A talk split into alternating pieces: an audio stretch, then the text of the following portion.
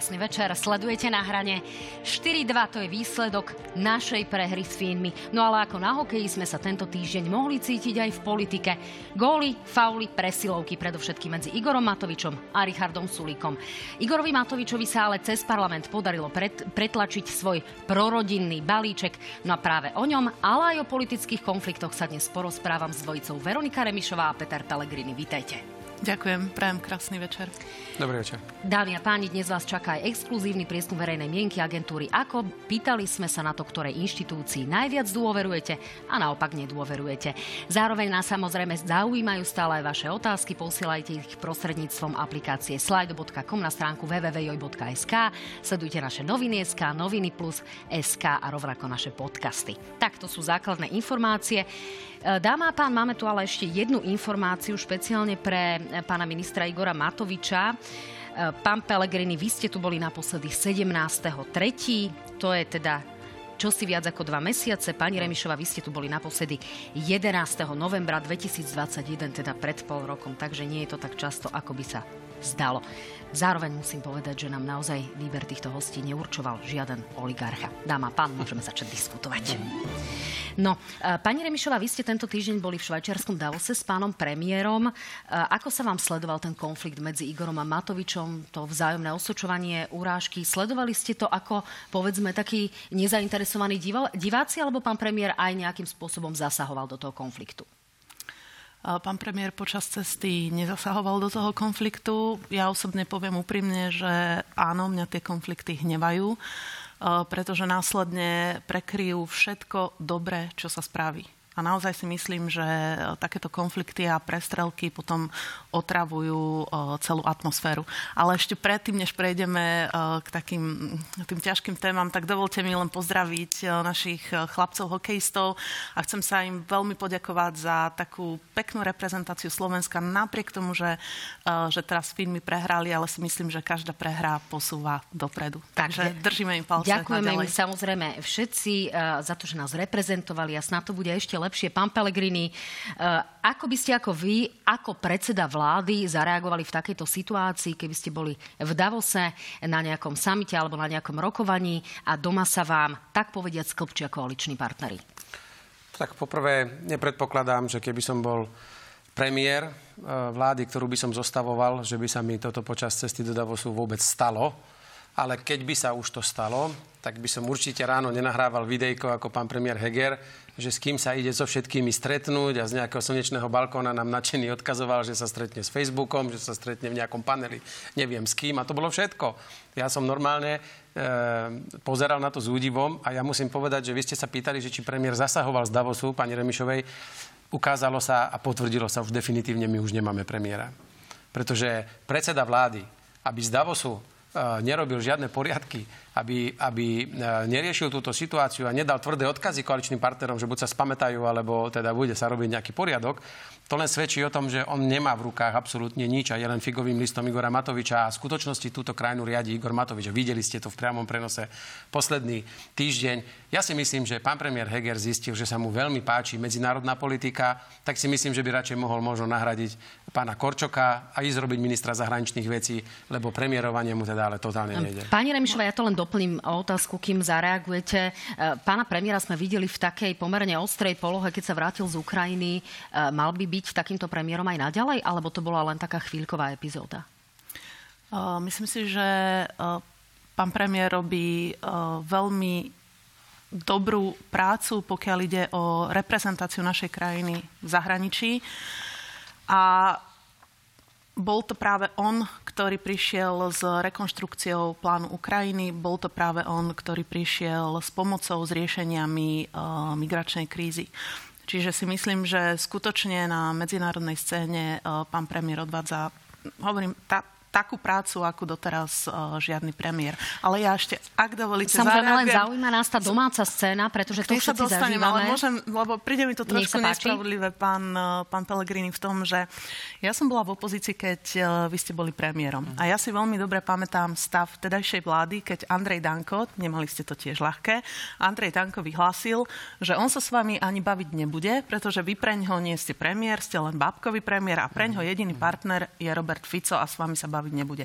Čiže nie vždy tí koaliční... Ma, že som bol zalezený v diere ako Igor e- Eduard Heger. Ja som si svoje názory povedal a vždy som na vládu dovolil pustiť len to, o čom som ja bol osobne presvedčený ako predseda vlády, že sa rokovať bude. Mohla koaličná rada robiť, čo chcela, pretože to je jej výsostné právo predsedu vlády pán Eduard Heger zmizne, skrie sa alebo odcestuje. To je a to trošku, to trošku tiež prikrašľujete, lebo pamätám si, ako ste mali svoju kľúčovú reformu, reformu zdravotníctva. No pani Kalavskou. Prišli ste s ňou do parlamentu a tam ju zarezali nie, že koaliční partnery, ale tam ju zarezali a poslali vás uh, s ňou do keľu vaši vlastní poslanci to sa môže vo stať, vlastnom klube. ja ale je to, toto si myslím, že toto sa volá uh, kopčenie sa v koalícii. No. Ale ešte raz hovorím, nie, mňa vôbec ma neteší, že sa koaliční partnery no, hádajú. Ja len ja doplním jednu vetu. Nech sa páči, zareagujte a pôjdeme ďalej. A vychválili ste pána premiéra, teda ako dobre sa postaral o plán obnovy Ukrajiny, o migračnú krízu, tak naozaj by ste sa ho už mohli aj spýtať, že kedy predstaví plán obnovy Slovenska,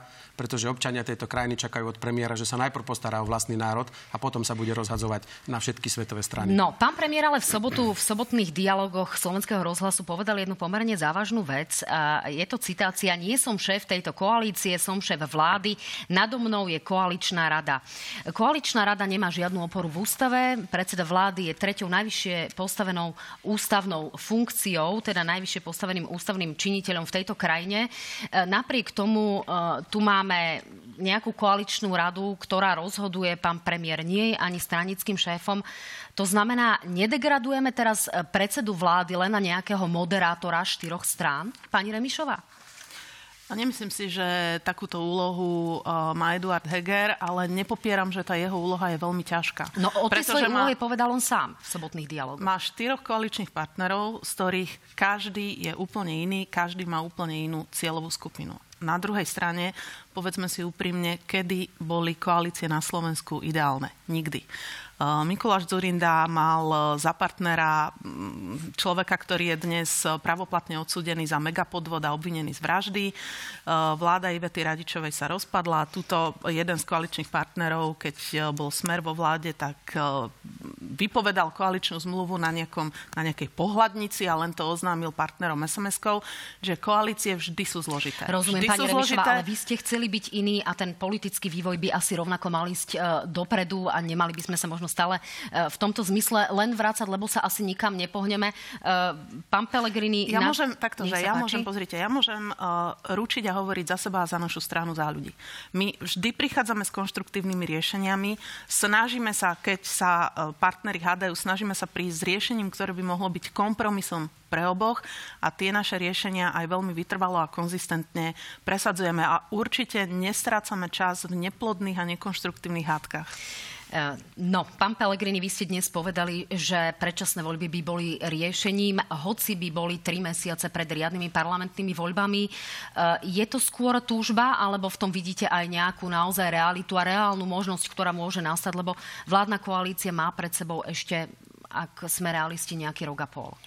No, musím povedať, že mm, ešte do minulého týždňa som si možno myslel, že asi už je neskoro a že mm, to asi nejakým spôsobom dobojujú. Ale potom, čo predviedli tento týždeň, keď vlastne jedným zo štyroch nových koaličných partnerov sa stali fašisti, a keď pán premiér povie, že nad ním sú štyria predsedovia koaličných strán, žiaľ, posledné dvojo hlasovania aj o opatreniach, aj o, o predsedoch NKU, podpredsedoch NKU sa ukazuje, že štvrtým koaličným partnerom je e, ľudová strana Naše Slovensko Mariana Kotlebu, to znamená fašisti alebo ľudia, ktorí jednoducho takúto ideológiu podporujú a, a vzývajú tak to už naozaj nám bliká absolútne červené svetlo na semafore, že ak chceme ešte ako tak zachovať kúsky demokracie v tejto krajine a nedozdať do rúk ja nie, že ako ho mám nazvať, sultánovi, alebo ja neviem, akému diktátorovi Igorovi Matovičovi, ktorý si začína robiť zo Slovenska, ale naozaj svoje vlastné pieskovisko a robí si tu, čo chce, nehovoriac už tu na úvod vami spomínanú cenzúru, že napríklad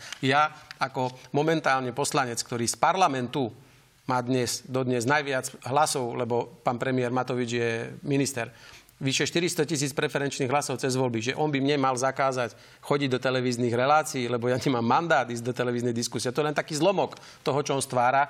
Tak ja si myslím, že naozaj budeme musieť my so všetkými stranami, ktoré to majú, myslia so Slovenskom správne a dobre, e, v krátkej dobe urobiť dohodu, či sa predsa len nepustíme do expresne rýchleho vyzbierania e, podpisov pod petíciu, aby sme mohli zmeniť ústavu a vyhlásiť čo najskôr predčasné voľby, lebo táto vláda sa ukazuje, že každým mesiacom, čím je dlhšie pri moci, škodí tejto krajine. No Igor Matovič v parlamente hovoril o tom, že je hrdý na to, že presadil e, prorodinný balíček, hoci aj ako on hovorí s fašistami. E, na sociálnej sieti sa dokonca sám vyjadril, áno, bolo to rýchle, bez zbytočných diskusí, tak trochu bagrom, pardon.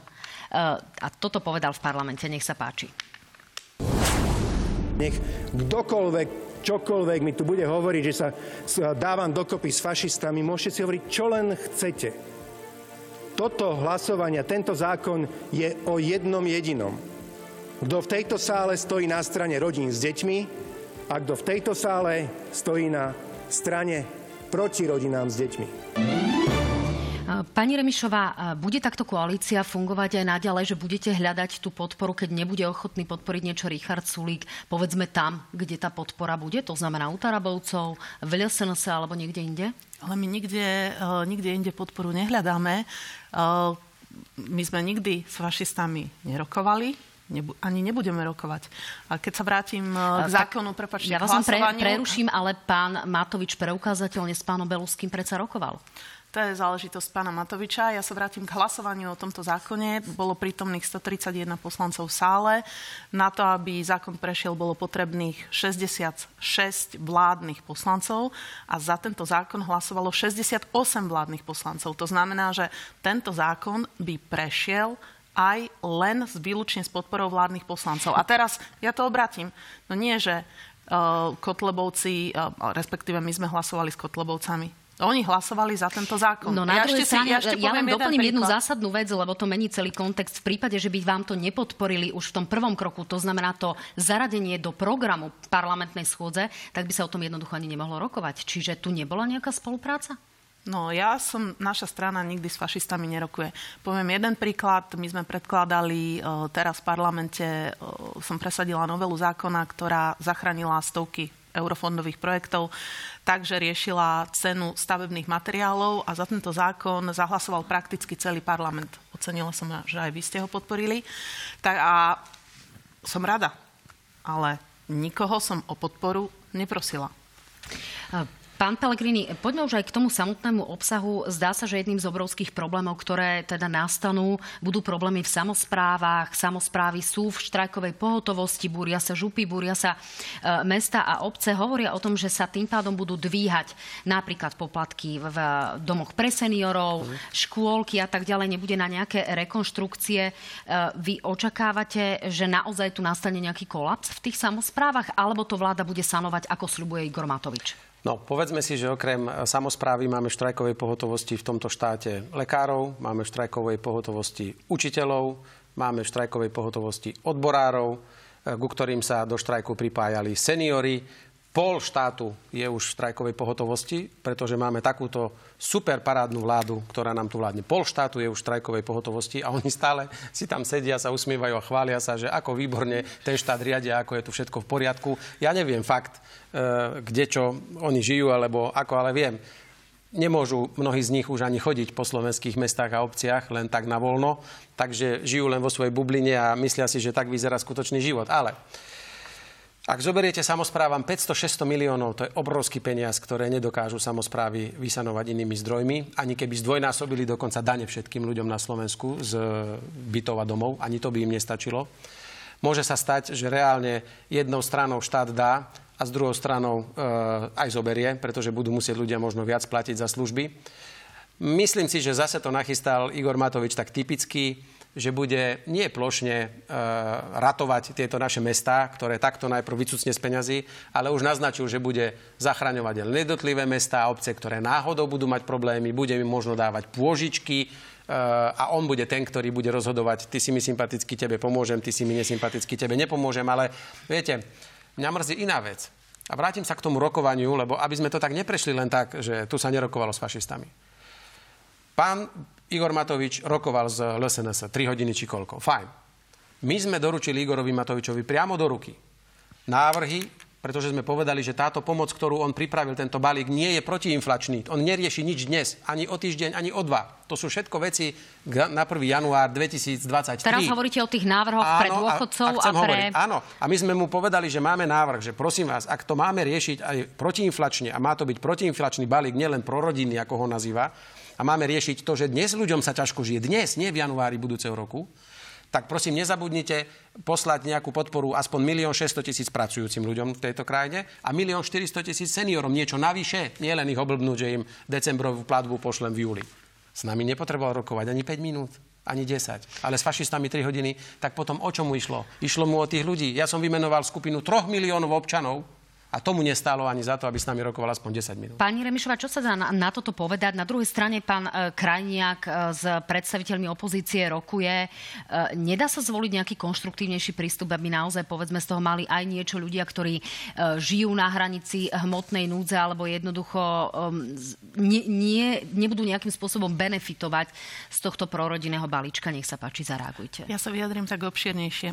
My sme mali dva typy opatrení. Čiže jedno, jeden typ opatrení bol adresný, to znamená, že to boli práve sa podporovali e, ľudia, ktorí sú v hmotnej núdzi, podporovali sa nízkopríjmoví dôchodcovia, podporovali sa opatrovatelia, podporovali sa e, nízkopríjmové rodiny, ktoré dostali jednorazový prídavok. Či, e, čiže toto boli jednorazové adresné opatrenia pre vybrané skupiny.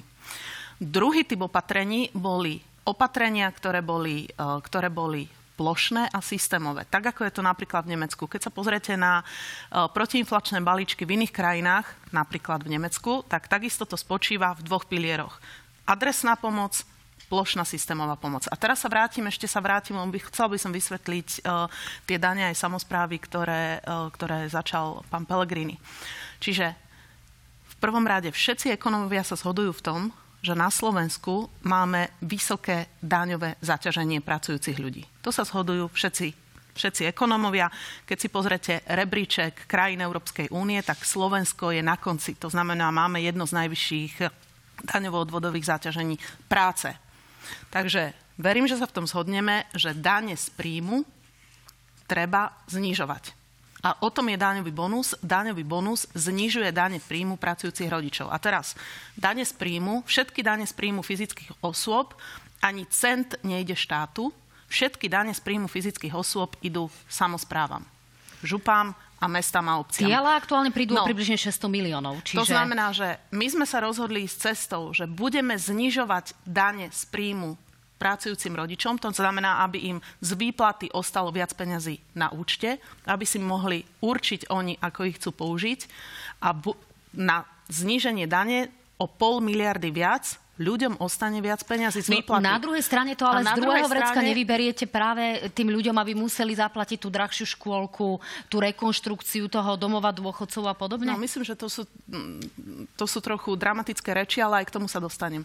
To znamená, že za posledné roky sa dane výber daní zvýšil. To znamená, že obce dostanú reálne viac peňazí aj v tomto roku, aj v budúcom roku, aj v roku 2024. Vybere sa viac daní, obce budú mať viac daní. Čiže aj potom, ako zavedieme daňový bonus, tak budú mať viac daní, ako si, viac peniazy, ako si plánovali v rozpočte. Ale zároveň ja hovorím, že naša podmienka bola, že štát to musí vykompenzovať samozprávam, ktoré sa ocitnú v ťažkostiach. To znamená, zvyšili sa energie, e, musia platiť energie v domovoch dôchodcov, v telocvičniach. Druhá vec, ktorá podľa nás je systémová, ktorú sme ako strana za ľudí navrhli, momentálne, a s tým sa zhodujeme a chceme otvoriť aj diskusiu so samozprávami, pretože momentálne ten príjem obcí, samozprávy je jednozdrojový. Tá, tá najväčšia časť pochádza z daní fyzických osôb. Čo my navrhujeme, je, aby obce dostávali podiel z každej jednej dane, ktorú štát vyberá. To znamená, že to zaťaženie by sa rozložilo rovnomerne na štát a na obce a netrpeli by vždy obce. Pán Pellegrini, ešte, ešte je toto posledno, efektívne riešenie? Ešte poslednú vec poviem a potom uh, môže pán Pellegrini. Štrajky. Vy ste hovorili, že polovica národa je v štrajku. No. Pohotovosti, Tak, ja si pamätám opäť, uh, keďže som bola v opozícii, keď vy ste boli vo vláde, kamionisti. to boli štrajky, že blokovali, vy ste vyťahovali násilím kamionistov s kamionom až na hranici zákona. Štrajkovali, učitelia boli v uliciach, štrajkovali zdravotné sestry, lebo ste im nezvyšovali platy. To bol jeden štrajk za druhý. Mali ste, mali ste ľudí, mali ste zhromaždenia v uliciach.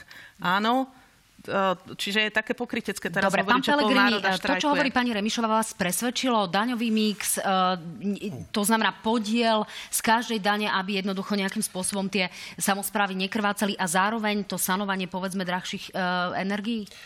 Na úvod trochu iba popravím pani vicepremiérku. Povedala správne, ale potom v časti sa pomýlila. Áno, máme vysoké daňovo-odvodové zaťaženie, to je správne v rámci... Aj daňové. Ne, ale Aj daňové zaťaženie daňové. práce nepatrí medzi e, veľmi vysoké oproti iným krajinám. Daňo, odvodové áno. V komplexe je to, je to zlé, ale daňové nepatrí k najvyšším. To by sme sa veľmi rýchlo pozreli do iných krajín, ako sa zdaňuje práca. Ale takéto opatrenie, takéto opatrenie, daňovo-odvodové, ale nie daňové. Nie, nie daňové. daňové. Dobre, tak veď, tvrdte vy, áno, ja tvrdím, že nie je daňové jedno z najvyšších. Vy tvrdte to, ale ja vás nechcem opraviť, ste nepovedali som... zasa niečo zlé. Samozprávy už dnes sú v ťažkostiach. Nie, že budúci rok budú. Už dnes nezvyšujete normatív na žiaka, to znamená školy, ktoré majú vysoké e, spotreby energie, e, zdražujú potraviny, nezvýšili ste stravné na žiaka, to všetko idú platiť samozprávy z vlastných príjmov. Oni už dnes majú problémy. Budúci rok im idete zobrať 600 miliónov, nech sa páči. Zasa im zavediete daňový mix. Ja viem, čo je debata o daňovom mixe. Ale to dúfam nespravíte v skrátenom legislatívnom konaní ala Matovič za dva dní.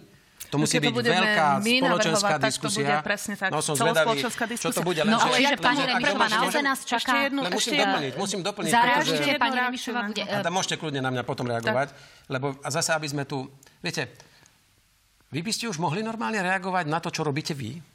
Vy by ste mohli konečne hovoriť o tom, že na Slovensku sa dnes e, do štrajku hlási pol národa, tak to komentujte. Čo vy komentujete nejaký štrajk, ktorý bol pred troma rokmi alebo pred štyrmi? Viete, čo povedali učitelia? Že mali za posledných neviem koľko rokov len trikrát nulu v raste platov. Raz pri uh, Radičovej vláde a potom pri Hegerovej vláde. Ani raz pri Ficovej a ani raz pri Pelegriniho, pretože pri Pelegriniho vlády dostali dvakrát po 10%. Koľko ste im dali vy tento rok? 1,5% v priemere. Takto si vyvážite Dobre, dáma a pán, poďme ďalej, lebo ľudí naozaj zaujíma to, čo bude, nie to, čo bolo. jeden príklad, ktorý Ešte poviem, pani redaktorka, prosím vás pekne. Pán Vy tu hovoríte, že idete zachrániť eh, teda tie rodiny. Veď v poriadku.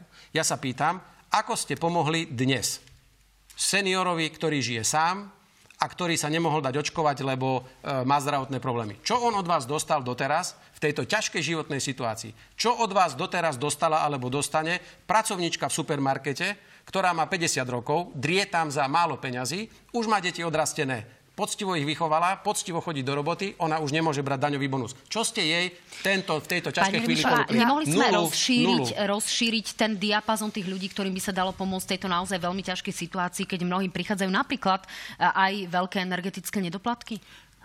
Ešte prepačte, zareagujem na pána Pellegriniho. Vy hovoríte o daňovom bonuse, za ktorý ste ani nezahlasovali. Čiže vy ste nezahlasovali za to, aby pracujúci rodičia im ostalo viac peniazy z výplaty. A ja vám poviem jeden príklad. Je nedokonalý. Prepačte, poviem vám jeden príklad. Uh, Bela Bugár predkladal poslaneckým návrhom Zvýšenie daňového bonusu. Žiaľ, to bol vtedy taká nedokonalý návrh, predkladal ho len pre deti do 6 rokov. Bol to poslanecký návrh, čiže nešiel Pani žiadne Remišová, poďme k vašej konanie. vláde. Naozaj máme tu aktuálnych čo problémov. Čo ste dali tomu čo ste dali tej predavačke vtedy, v supermarkete? Čo vtedy ste dali teraz? Prepačte, ja vám na odpoviem aj ja tých seniorov. Pani Remišovú necháme odpovedať. Za to vtedy zahlasoval aj pán Pellegrini, aj teda poslanci za Smer Samozrejme. v tom čase, aj strana SAS. Teraz identické, za to nezahlasovali. E, vrátim sa k daňovému, e, vrátim sa k seniorom sa vrátim. Uh-huh. Čo sme urobili pre seniorov? Uh-huh. Ja vám ukážem len dve čísla, pán Pellegrini. No, ukážte. Toto je výpis z účtu nízkopríjmového seniora, ktorý má 82 rokov. Uh-huh. Na konci roku ten váš vianočný príspevok dostal 70 eur. V roku 2021, keď sme boli pri vláde my, dostal 233 eur. A tento rok na Pani Remišová, ja sa teraz pýtam v súvislosti so... bude najväčšie zvýšenie Pani Remišová, ak do, pán, pán Pelegrini, ja dovolíte, ak dovolíte, ja to tu moderujem. To je, Pani Remišová. Toto, toto nie sú také, že prázdne reči Pani a prázdnej slamy. Toto sú konkrétne fakty a čísla. Pani Remišová, ak dovolíte. Pán Pelegrini, vždy, keď, vždy, keď príde reč na konkrétne fakty a čísla, keď vám ukážem čo chodí dôchodcom na účet, čo im chodilo, keď ste vy boli premiér. Ja, za to som vďačný, ale sa pýtam, čo im teraz účet. Čo im chodí teraz? No v roku 2021 Ale čo prišlo teraz? im prišlo 233 teraz, keď ste vy boli premiérom, A teraz pol roka extrémne zdražovanie. Čo im prišlo to? Dáma a pán, ľuďom. ak dovolíte, prosím, upokojte sa, lebo naozaj budeme musieť poprosiť režiu, aby nám z, no, nejakým no, spôsobom to. narábala so zvukom. Pani Remišová, nedalo sa naozaj rozšíriť, uh, rozšíriť ten VR pomoci naozaj pre ľudí, ktorí majú veľmi nízke príjmy, ale už nespadajú naozaj do tej prorodinnej pomoci, pretože nemajú malé deti, ešte nie sú dôchodca sami, ale naozaj majú povedzme 50, 55 rokov odrastené deti a sú to, ako to spomínam opakovane v každej relácii, sú to poštárky, sú to ľudia v zamestnaní, ktoré nie je dobre platené. Ne, nemala by sa ujsť pomoc aj im? Práve tieto prípady riešil jednorazový balíček pomoci. Jednorazový balíček pomoci, ktorý bol práve na, na, na ľudí, ktorí sú v riziku chudoby. To znamená opatrovatelia, to znamená ľudia, ktorí sú v hmotnej núdzi, dôchodcovia, práve na to slúžil jednorazový balíček pomoci. A tam tých opatrení bolo naozaj veľa, to sme schválovali na vláde. Prvý balíček, druhý balíček, ktorý e, v podstate vstúpi do účinnosti No, hneď. zdá sa, že e, potravinári, e, pekári určite dnes napríklad ohlásili, že bude drahší chlieb, budú drahšie rožky. Už teraz vieme, že bude veľmi drahý plyn ku koncu roka, možno o tretinu drahší od budúceho roka. Vaša strana prichádza s opatrením, ako sú plynové šeky. Čo by to mohlo byť? Čo by tých ľudí mohlo čakať a bude to do dostatočne efektívne na, na to, aké tu má byť naozaj, aká tu má byť drahota v tomto zmysle? Naša strana v prvom rade presadila riešenie e, cien elektriny, ktorú sme otvorili na koaličnej rade. A treba povedať, že e, momentálne máme zastropované zmrazené ceny elektriny do roku 2024, ktoré sú štvornásobne. E, momentálne máme takto polovičné ceny z cien, ako sú v Českej republike, tretinové, ako sú ja v Nemecku. Ja sa pýtam na plyn, pani Na plyn my navrhujeme, aby ľudia dostávali energetické šeky, tak ako je to v mnohých krajinách Európskej únie, tak aby sa hlavne nízkopríjmovým domácnostiam vykompenzovali náklady na energie. A toto riešenie sa samozrejme budeme Čiže ako to bude vyzerať? V, v nízko, koaličnej rade. Nízkopríjmová domácnosť dostane šek 100 eur na rok, aby si vykryla energie, alebo si odpíše účet, alebo to čiastočne pre, preplatí štát, alebo ako to bude vyzerať, keď im príde to inkaso? Chceme, aby dostali podporu, ktorým si vykryjú zvýšené náklady na energie, na cene podľa toho, ako budú zvýšené náklady napríklad na plyn, eh, tak eh, bude určená aj výška energetických šekov. Nechcem hovoriť ešte podrobnosti, kým to nemáme v, vydiskutované v koaličnej rade, pretože eh, rozhodne ja nie som zastancom toho, že riešenia, ktoré nie sú vydiskutované, sa teraz prezentujú. Pán Pelegrini, mali by ste dôvod to nepodporiť? Ale samozrejme, že by sme to podporili, veď hlas už neviem kedy, pred koľkými mesiacmi vzhľadom na tento obrovský rast cien energii už dal návrh zákona o energetických šekoch 150 eur na domácnosť. Domácnosti máme 1 900 tisíc, to zhráve zakrúlite na 2 milióny krát 150, 300 miliónov treba dať. Jednorázovo, rýchlo, bez kecov, vydebatovávania sa, prehodnocovania treba poslať. Rakúšania poslali 150 eur všetkým domácnostiam a pri tých, ktoré sú nízkopríjmové, 300 eur. Už to majú dávno za sebou a oni s tým prídu ako s veľkým nápadom. Hlas to mal už pred pár mesiacmi. A prepačte teda, ak som bol predtým viac emotívny, ja na budúce pri pani Remišovej dám Lexavrin pred reláciou, lebo to sa nedá počúvať. Ja neviem emócie držať na, na úzde, pretože povedala, že na otázku, teda, čo ste pomohli poštárke alebo e, nízko príjmovým zamestnancom alebo ťažko žijúcim dôchodcom, povedala, že v tom balíčku 100 eur, vy viete, čo ste tam prijali? Dali ste naň 100, 100 miliónov eur dôchodcov žiadnym, dali ste 100 eur len tým, ktorým pravda. nemajú nárok na vznik dôchodku a sú v dôchodkovom veku. Dali ste 700 tisíc deťom 75 eurový prídavok navyše k 25 a minuli ste na to 100 miliónov. To je všetko, komu ste dali pár 10 tisícom ľuďom v hmotnej núdzi. Poštárke za 600 eurový plat, ktorá robí, vychovala tri deti a nemá už e, nárok na rodinné prídavky, ste dali nulu a bežnému seniorovi s 500 alebo 450 eurovým dôchodkom, ktorý tu takisto celý život odrobil, ste dali doteraz nulu. No, pani Remišová, zareagujte a pôjdeme ďalej. A potom ako vám za to môžeme a hlasovať? Vy, ste, vy, ste, vy nie ste schopní podporiť ani nižšie dane pre pracujúcich rodičov, nepodporili ste ani príspevok na rozvoj a talentov pre deti. A vy podporiť e, milión 600 pracujúcich? A takisto ste nie nepodporili... Nie ste schopná podporiť seniorov? mi do reči, ja, ja sa vás pýtam. Počula, ja som vás počula. No a ja vás. A nie ste schopní podporiť ani zvýšenie rodinných prídavkov. A vy A prečo toto- ste neboli schopná prepáčte. podporiť 1 600 tisíc seniorov a 4, až 1,4 Neskačte mi do milióna? A potom by sme vám za to zahlasovali. A vy ste prečo neboli po... Ja nie, že Dobre, dáma a pán, Nie, ešte, ešte dokončím. Jedna vec, pani? Remešová, a ideme Ešte ďalej. Na to máte najmenšie Pre, právo. pretože Smer, a teda aj, však tam bol pán Pellegrini, zvyšovali rodinné prídavky každý rok o ubohých 20 centov. Čiže takto 38 oni, centov. takto oni dbali o rodiny. Samozrejme, teraz to takisto nepodporili. Zníženie daní pre pracujúcich rodičov nepodporili. Podporu pre rozvoj talentov pre deti nepodporili. A ja vám poviem, pán Pellegrini, áno, ja som hrdá na to, že sme presadili túto prorodinnú pomoc, lebo si myslím, že rodiny to potrebujú. Vy hovoríte, komu všetkému sme mali dať, Áno. ale keď ste mohli podporiť nejaké zákony pre rodiny, ktoré pomôžu rodinám, Dobre, tak už sa, už sa opakujeme. Dáma a pán, predsa len máme pred sebou ešte... A je to hanba. Ale prepáčte, to musím len dopovedať. My Jednu sme vám žiadali, ďalej. že vám to podporíme všetkými našimi poslancami, keď, keď pomôžete pomôcť aj pracujúcim, aj seniorom, lebo tí teraz potrebujú pomoc. Vy ste pomohli síce rodinám, ja vám to Ale- kvitujem, ale od budúceho roka tí ľudia už nemajú za čo žiť a vy mňa tu budete sa pýtať, že či sme vám to mali podporiť. Prečo ste vy nepodporili 1 600 pracujúcich a 1 400 tisíc Pán seniorov? Pellegrini. Dobre, dáma Prečo? a pán, už sa Stačilo upokojíme. podporiť, Stačilo. stačilo My podporiť mohli páči, podporiť už zvýšenie našich rodinných 30 prídavkov. prídavkov Stačilo pána a pána sa. Matoviča, ktorý hovorí o tom, čo nás bude čakať v prípade napríklad DPH na pohonné hmoty alebo iných opatrení. Nech sa páči. Nesmieme znižovať DPH, lebo by to bolo v rozpore s európskym právom, ktoré je nadradené slovenskému právu. Mňa naozaj mrzí, že v SAS eh, aj včera na koaličnej rade nám povedali, že kašlíme na to, čo hovoria v Bruseli, urobme to a potom poďme vyjednávať. Môžeme znižiť spotrebné dane na benzín a na naftu, to je zaručenie čistá, čistá cesta. Môžeme znižiť aj napríklad e, DPH na základné potraviny z 10% na 5%. Mne to je dosť jedno, nehovorím, že úplne, ale dosť. No, e, vy už ste pri tej zníženej DPH na potraviny povedali dnes, pani Remišová, že sa to nemusí premietnúť do cien a to je dlhodobá de- debata práve na túto tému. Mňa ale teraz zaujímajú tie pohonné hmoty.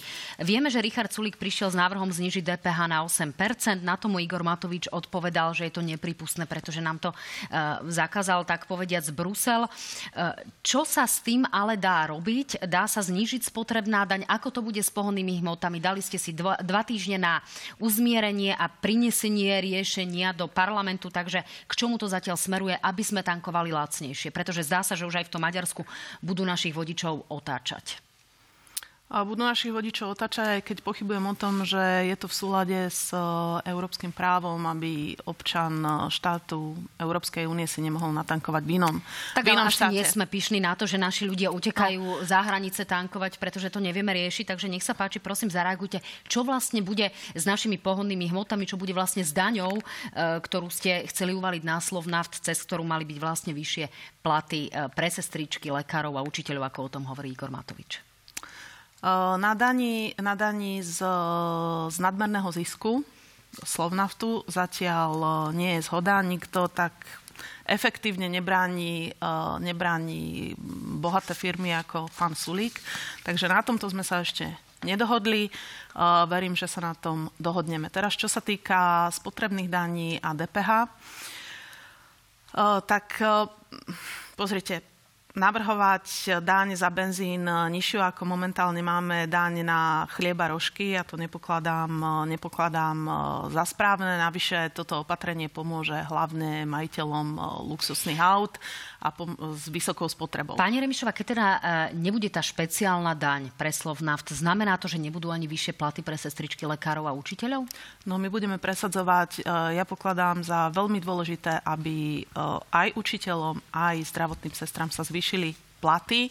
Aj keď musím povedať, že ma mrzí, že by som očakávala, že na, na koaličnej rade za to bude bojovať hlavne minister školstva, pod ktorého, pod ktorého to patrí. Ani raz na koaličnej, bode ten, na koaličnej rade tento bod nebol zaradený zo strany ministra školstva. Čiže áno, my si myslíme v strane za ľudí, že aj učiteľom, aj zdravotným sestram uh, by sa mali Pán Pellegrini, čo v tejto chvíli robiť, aby sme prakticky okamžite mohli lacnejšie tankovať? No, mohli podporiť náš návrh. Hlas už vo februári na schôdzi predložil návrh na zníženie spotrebnej dane na liter benzínu a liter nafty o 20 centov. A prejavilo by sa to naozaj v cene? Samozrejme, lebo to je spotrebná daň, ktorá sa navyšuje k predajnej cene a z toho sa vyberá DPH. Čiže bola by nižšia cena o 20 centov minimálne kvôli spotrebnej dani a ešte aj o niečo nižšia kvôli tomu, že DPH by sa vypočítavalo už z nižšej ceny o 20 centov. Dali sme tento návrh, zmietli zo stola, preto by, prečo by to mali podporiť. Energetické šeky boli v parlamente, zmietli zo stola. DPH na potraviny základné z 10 na 5 bol v parlamente, všetko to robil hlas, zmietli zo stola. 500 miliónov z rezervy štátneho rozpočtu, zákon hlas pripravil presunúť do zdravotníctva, zmietli zo stola. Tak vy mne tu, pani Remišova, nerozprávajte, či či my niečo podporujeme, či nie. Vy tu prichádzate s návrhmi, ktoré hlas vám už pred niekoľkými mesiacmi do parlamentu dal. A keby ste ich boli schválili, mohli ste ich vy si prepísať, dať vlastný podpis a mali sme si ich okamžite o týždeň schváliť. My by sme vám ich boli podporili, veď som vás vyzýval. Keď nechcete podporiť hlasacký zákon, si ho len prepíšte, dajte si tam štempel, že pani ale Remišová, rodine, kľudne ho schválte. Ste no. Pretože ste zabudli na ostatných ďalších. Ja som preto podporíme, my podporujeme rodinu. A podporovali sme v minulosti. Dobre, dáma a pán, toto už je tretia repriza na rovnakú tému v tejto relácii. Vojnu. Ľudia tu nemajú za čo jesť, nemajú za čo kúriť a vy sa tu teraz nehrajte Vám sa na zdá zvýšenie prídavkov pre rodiny. Mne sa zdá vykašľanie sa na seniorov a pracujúcich ako veľká tragédia dnešných prídavkov dní. sa vám zdá kultúrna vojna. Nie, to, čo vy rozprávate, že vy mne tu chcete povedať, či ja som pro rodiny alebo nie. Ja som za rodiny. Zníženie daní pracujúcich rodičov sa vám zdá kultúrna vojna. Stačí, opakujeme sa. Dáma, pán, ideme k prieskumu, ktorý agentúra ako... Uvedomte, čo tu Dobre, poprosím režiu nejakým spôsobom znížiť zvuk na minimum, aby som mohla prečítať výsledky prieskumu. Dáma a pán, toto sú výsledky exkluzívneho prieskumu agentúry. Ako pýtali sme sa, ktorej inštitúcii na Slovensku najviac dôverujete, tak absolútne výťazne vyšla naša armáda, ktorej e, dôveruje 66,5%. Respondenti sa ku každej jednej možnosti mali možnosť teda um, vysloviť zvlášť. Následuje policia s dôverou 62,3%, prezidentka s dôverou takmer 60 úrad špeciálnej prokuratúry 46,3% generálnej prokuratúre dôveruje len o 1,5% menej, teda 44,7% súdom dôveruje 46% vláde 32,6% parlamentu úplne rovnakých 32,6% No, ale keď sa na to pozrieme z pohľadu nedôveryhodnosti, tak najvyššiu nedôveryhodnosť má práve vláda pretože má na rozdiel od parlamentu nižší počet tých, ktorí hovoria neviem. Takže pani Remišová, e, čo toto znamená? Vláda naozaj s podporou sotva každého tretieho človeka, ale zároveň aj parlament, čiže tu je to asi aj zodpovednosť opozície. Nech sa páči, komentujte. Ak dovolíte, ja by som najprv komentovala policiu. Uh, to ma, ma to teší, lebo za predchádzajúcich vlád policia mala extrémne nízku dôveru tak. A, takže som veľmi rada, že uh, policia má uh, tretiu najvyššiu dôveryhodnosť, čo je práca ministra vnútra. Armáda je najdôveryhodnejšia, čo je zase práca, dobrá práca ministra obrany. Takže ja som veľmi rada, že v týchto oblastiach... A koho uh, prácou je to, že vám dôveruje len každý tretí človek, pokiaľ ide o vládu? Aj vláde, aj parlamentu. Áno, ja si myslím, že menej hádok a viac konštruktívnych diskusí určite by nebolo na škodu. Tak toto je taký komplexný graf, ktorý ukazuje najväčší podiel dôvery a nedôvery to znamená, že a... víťazne z toho opäť vychádza armáda. Pán Pelegrini, ako sa na to pozeráte, že len každý tretí občan dôveruje parlamentu, možno ľudia sledujú aj to online vysielanie. No, ja si myslím, že tak ako vláde, tak aj parlamentu jednoducho každým jedným volebným obdobím sa tá politická kultúra totálne zhoršuje. Pri príchode Igora Matoviča do parlamentu sa naozaj tam vniesli prvky vulgárnosti, urážok, naozaj už až neprístojnosti a to sa potom prejavilo, že už aj ďalší poslanci toto pravdepodobne začínajú považovať za nejaký štandard. Čiže môže za to a, minister Igor Matovič no, nie? aj on, ale šťastí, parlament? ale šťastí aj on, pretože jeho príchodom sa stratila. Ja si pamätám parlamentov viacero ja som dlhšie v politike a videl som, keď som nastúpil ja, že sa muselo diskutovať kultúrne, sa išlo do podstaty odborne k paragrafom. Dneska sa tam len uráža, vykrikuje, nikto nevie brániť sa, tak ako pani Remišova tu, aj poslanci vládnej koalície. Keď im poviete, prečo dnes niečo neurobili, tak vám povedia, a vy ste čo v 2015 spravili, ale z toho sa občan nenaje, tak to je úplne výsledok. A ja si myslím, že uh, pani Remišová to veľmi dobre vie a zase ako odpovedala, to asi takto, že čo hovoríte na to, že Slovensko doteraz nepomohlo svojim občanom vôbec? No ale som rada, že Maďarsko, Češi aj Poliaci pomohli. To je úplne úžasné a to ma teší. To bola no, jej odpoveď, tak, to že o, armáda a policia je super, ale že, že vláda ale ešte jeden prieskum. Pani Remišová, ja môžem ešte jeden komentár. jednu vetu, lebo nesúdne prieskum za ľudí. K prieskumu dôvery inštitúcií. Tam by som chcela poukázať na to, na dôveru k špeciálnej prokuratúre pred generálnou prokuratúrou. A to sa mi zdá veľmi dôležité, pretože podotýkam, že my ako jediná strana sme za generálneho prokurátora Maroša Žilinku nehlasovali.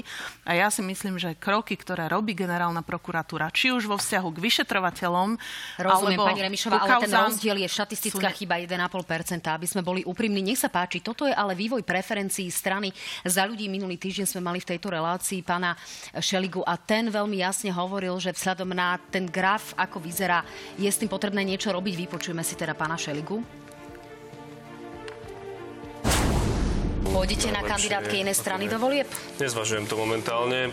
Určite, ak budem chcieť zostať v politike, budeme sa musieť rozprávať, akým spôsobom sa k tomu postaviť. Túto otázku dostávam viackrát, ale naozaj sa nad tým nezamýšľam. Koalícia s inou stranou? Čak e, ja dlhodobo hovorím, že je dôležité, aby e, sa stredopravé strany spájali. Pán Šeliga hovorí pani Remišová o spájaní, o vás ale v kulároch hovorí o tom, že pôjdete do volieb na kandidátke strany Oľano. Je to tak? Toto je absolútne uh, otázka, ktorú môžeme riešiť povedzme, že pol roka pred voľbami.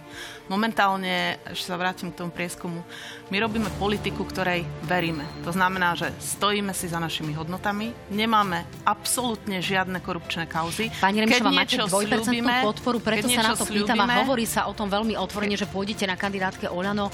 Je to jedna z možností? Momentálne to vôbec nie je na stole. Kedy sa vôbec. rozhodnete? Akékoľvek, e, akékoľvek úvahy a špekulácie o spájaní budú relevantné pred voľbami. Tak, nedozvedeli sme sa. Ďakujem pani Remišová a pán Pelegrini, ďakujem pekne aj vám, dámy a páni. O chvíľku sa vidíme na Facebooku. Pekný večer. Prajem pekný večer.